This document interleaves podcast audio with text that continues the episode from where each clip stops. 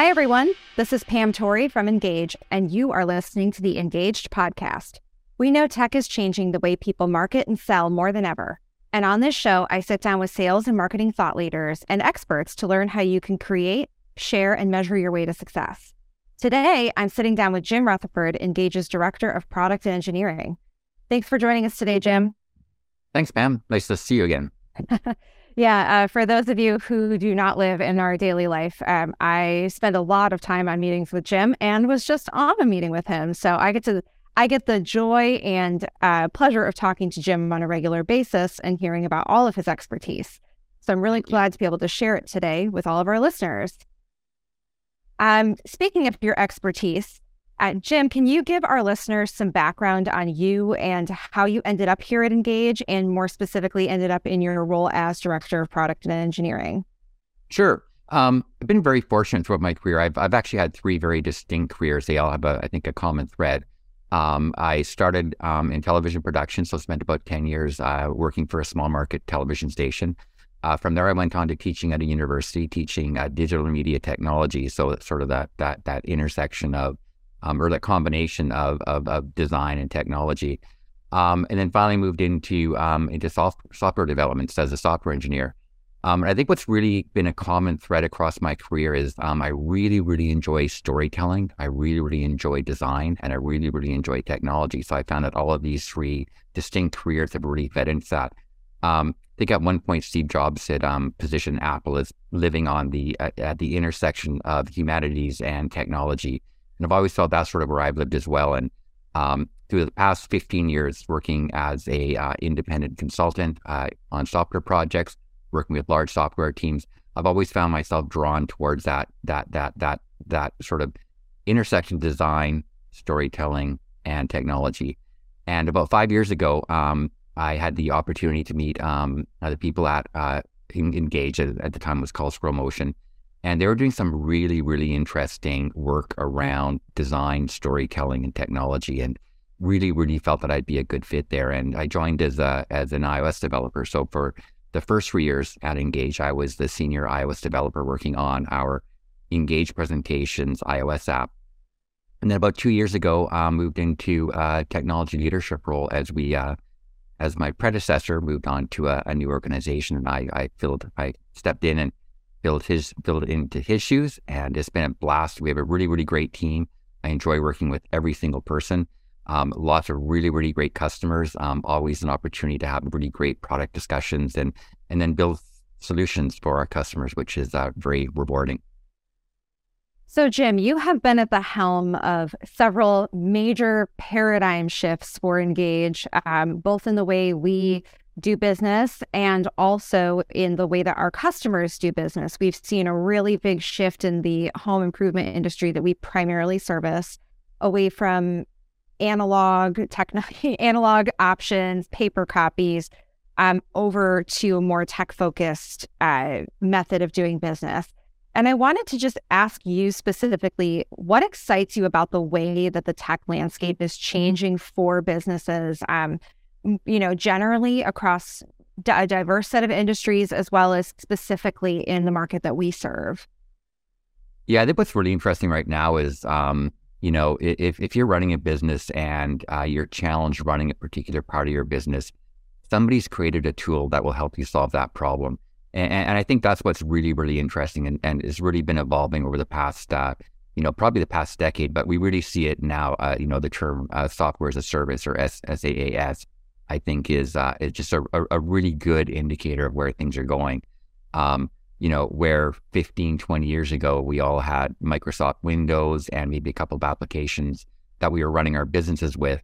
Um, now there's a there there's a tool to help really solve any problem that you're looking to solve, whether it's you know lead generation, uh, lead funneling, presentation software, running running meetings better, um, doing a having a Zoom conversation to connect with your colleagues from around the world, or um, uh, yeah, there's just there's so there's so many tools out there that will really solve any problem. I think is I think is really really exciting. Jim, we're talking about technologies that have been revolutionizing the way that people do business. You're specifically talking about these pain points that companies are experiencing, and I think one of the one of the pain points that our customers experience is that they just don't necessarily know where to start with putting content together. Um, you know, I think I think that's a struggle for anybody. It's the Yeah. staring at a blank piece of paper versus starting from somewhere where you're editing. It's harder to create than it is to edit something that already exists. And something you actually introduced me to was the concept of like these these chat software. So like ChatGPT, AI tools that can like write for you and can do some different kinds of content creation in that form. I actually had never heard of them until you introduced me to ChatGPT. Um, how how do you think about AI in these industries that we service generally, and then more specifically, how do you see AI and artificial intelligence impacting the way that Ingage helps our customers? Yeah, I think AI is a really, really, I mean, super, super topical. Uh, I think back in November, ChatGPT released the version three of their of their um of their generative text platform, and it became so good it was almost scary. Um, uh, and, and it is kind of scary when you when you when you type in a prompt to ChatGPT. Essentially, what ChatGPT is, it's um it's a very simple interface. You type in a question, and ChatGPT uses their uh, their artificial intelligence engine to return a um uh, a, a, a result back to you. But I think that's really interesting with what we're doing, um, in the sense of um, people who are creating presentations for us. They might they might be small business owners, um, they might be medium sized business owners, and they've got a lot of stuff on their plate. They're trying to run a business, and all of a sudden, this presentation's been added to their their to their plate. So being able to use um, AI to say, "Help me write the text for this presentation," I think is really a really really interesting use. So it allows people to become more productive with their time as opposed to having to block off four hours to go and write a bunch of text from scratch. Um, so, so I think that's that's what's really really super interesting from our standpoint. We've actually been doing some experimentation with this in, in adding um, AI into our platform and um, allowing people to enter some very very simple prompts like list the top three reasons why I should put a new roof on my house and then getting some text that's very, very good that you can drop into your presentation. You can still edit it, but it's giving you that starting point. So it's really getting you over that hump of, like you said, Pam, that blank page, right? Yes, We all- paralyzed by the blank page. Yeah, and we and we've all been there. I mean, I I, I spent 15 years as a software develop software developer, and every project starts with a blank page. Every project, and getting over that hump to get those first few lines of code written, then the first hundred, then the first thousand, um, can sometimes be quite monumental. Um, so being able to ask a bot, a robot, to get you started, I think I think is fantastic.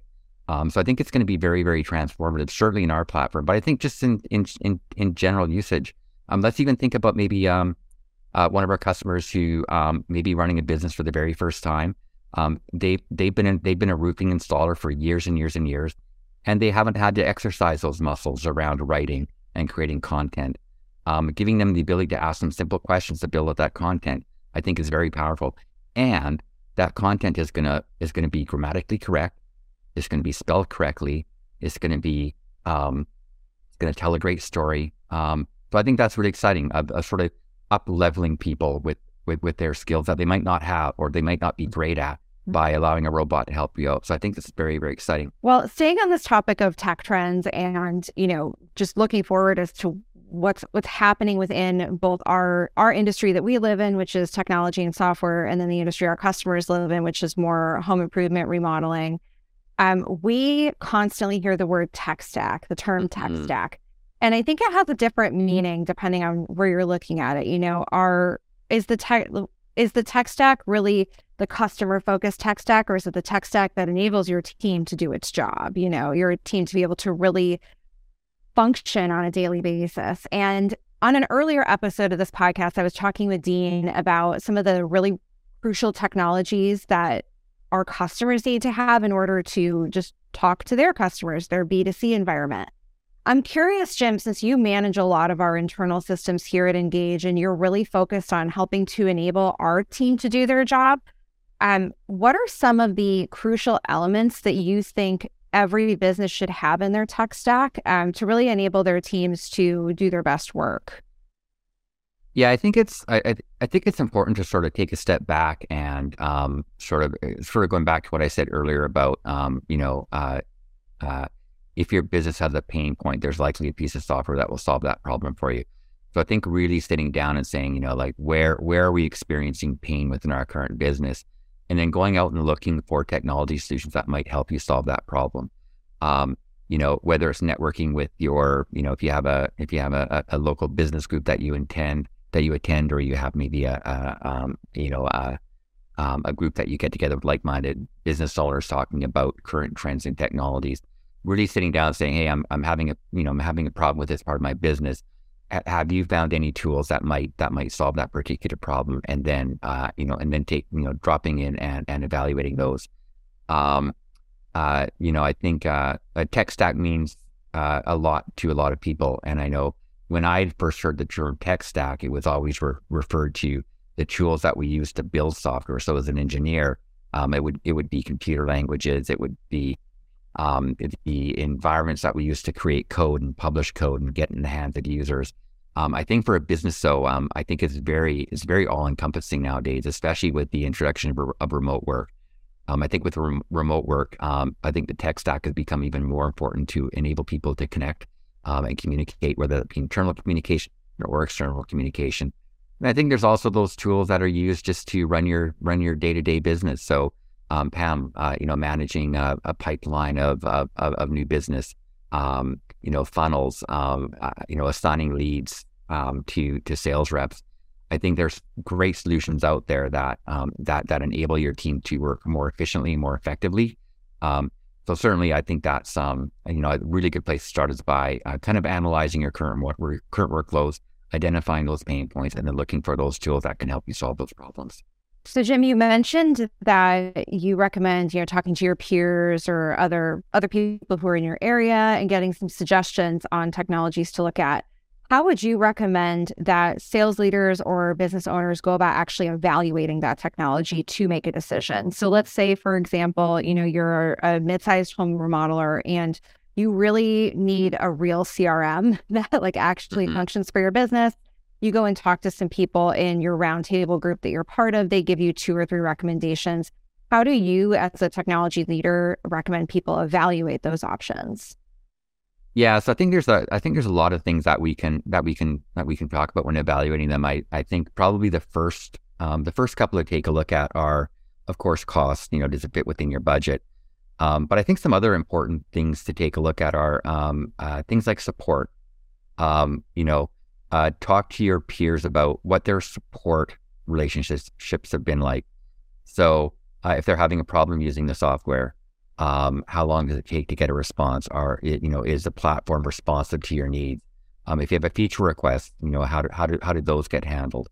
Scalability, I think, is one that is um, that's really important to to talk about. Is that can the service that you're signing up for can it scale when your business scales. So if you grow from 100 users to 200, if you if you grow from 100 employees to 200 employees, um, does that service scale with you, or if, even larger scale?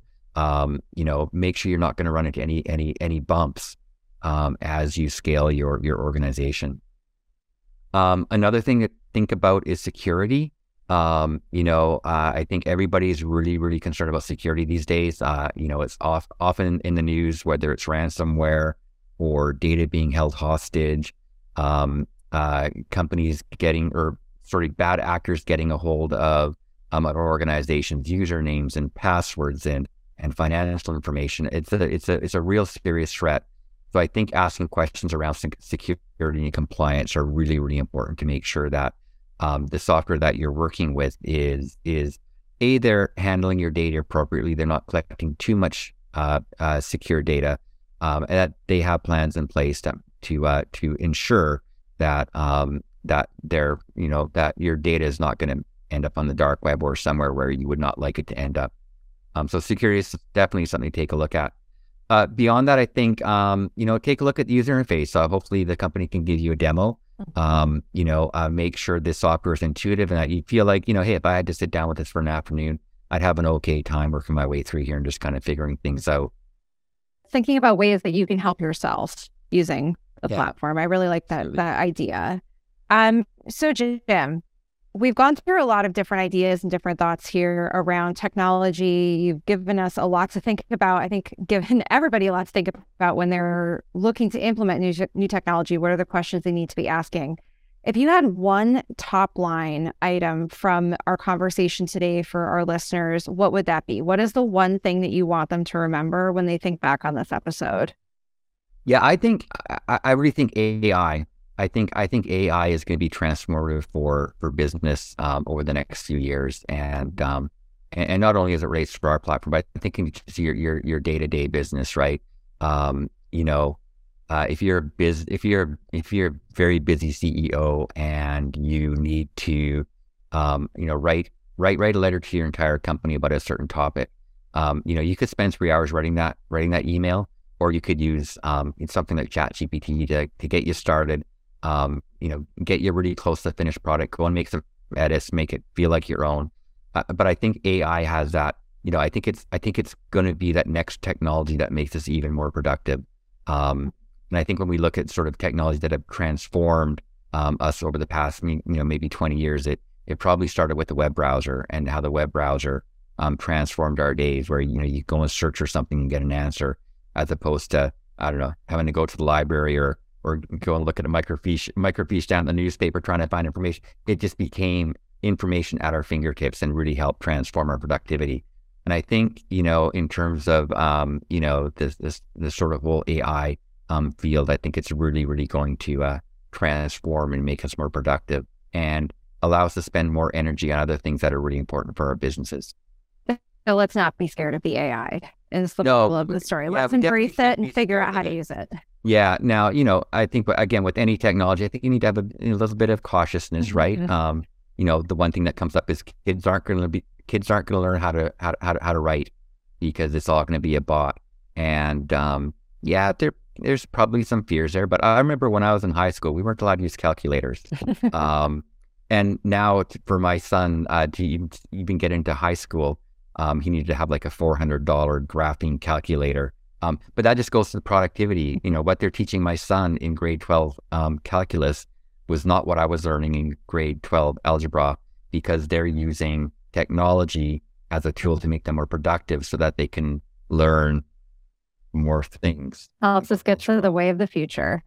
Absolutely. Absolutely. Mm-hmm. So well, yeah. well, thank you, Jim, for joining us today. I think you gave our yeah. listeners a lot of things to think about and definitely a different conversation than the ones we've had prior. So I love that we're able to offer cool. our listeners something that's a little bit more tech focused, more focused on like what what's coming for us, what in what in technology's name is coming for us. But thanks, awesome. Jim. Yeah, and uh, uh, always happy to connect with customers. So if you have technology questions, uh, by all means, uh, reach out and uh, happy to have that conversation and to find out how we can build a better technology platform at Ingage as well. Wonderful. Well, thanks for listening to the Ingaged podcast. Be sure to visit ingage.io for more information on how to create, share, and measure your way to success. If you love the Ingaged podcast, we'd love for you to subscribe, rate, and review us wherever you listen to podcasts. Until next time.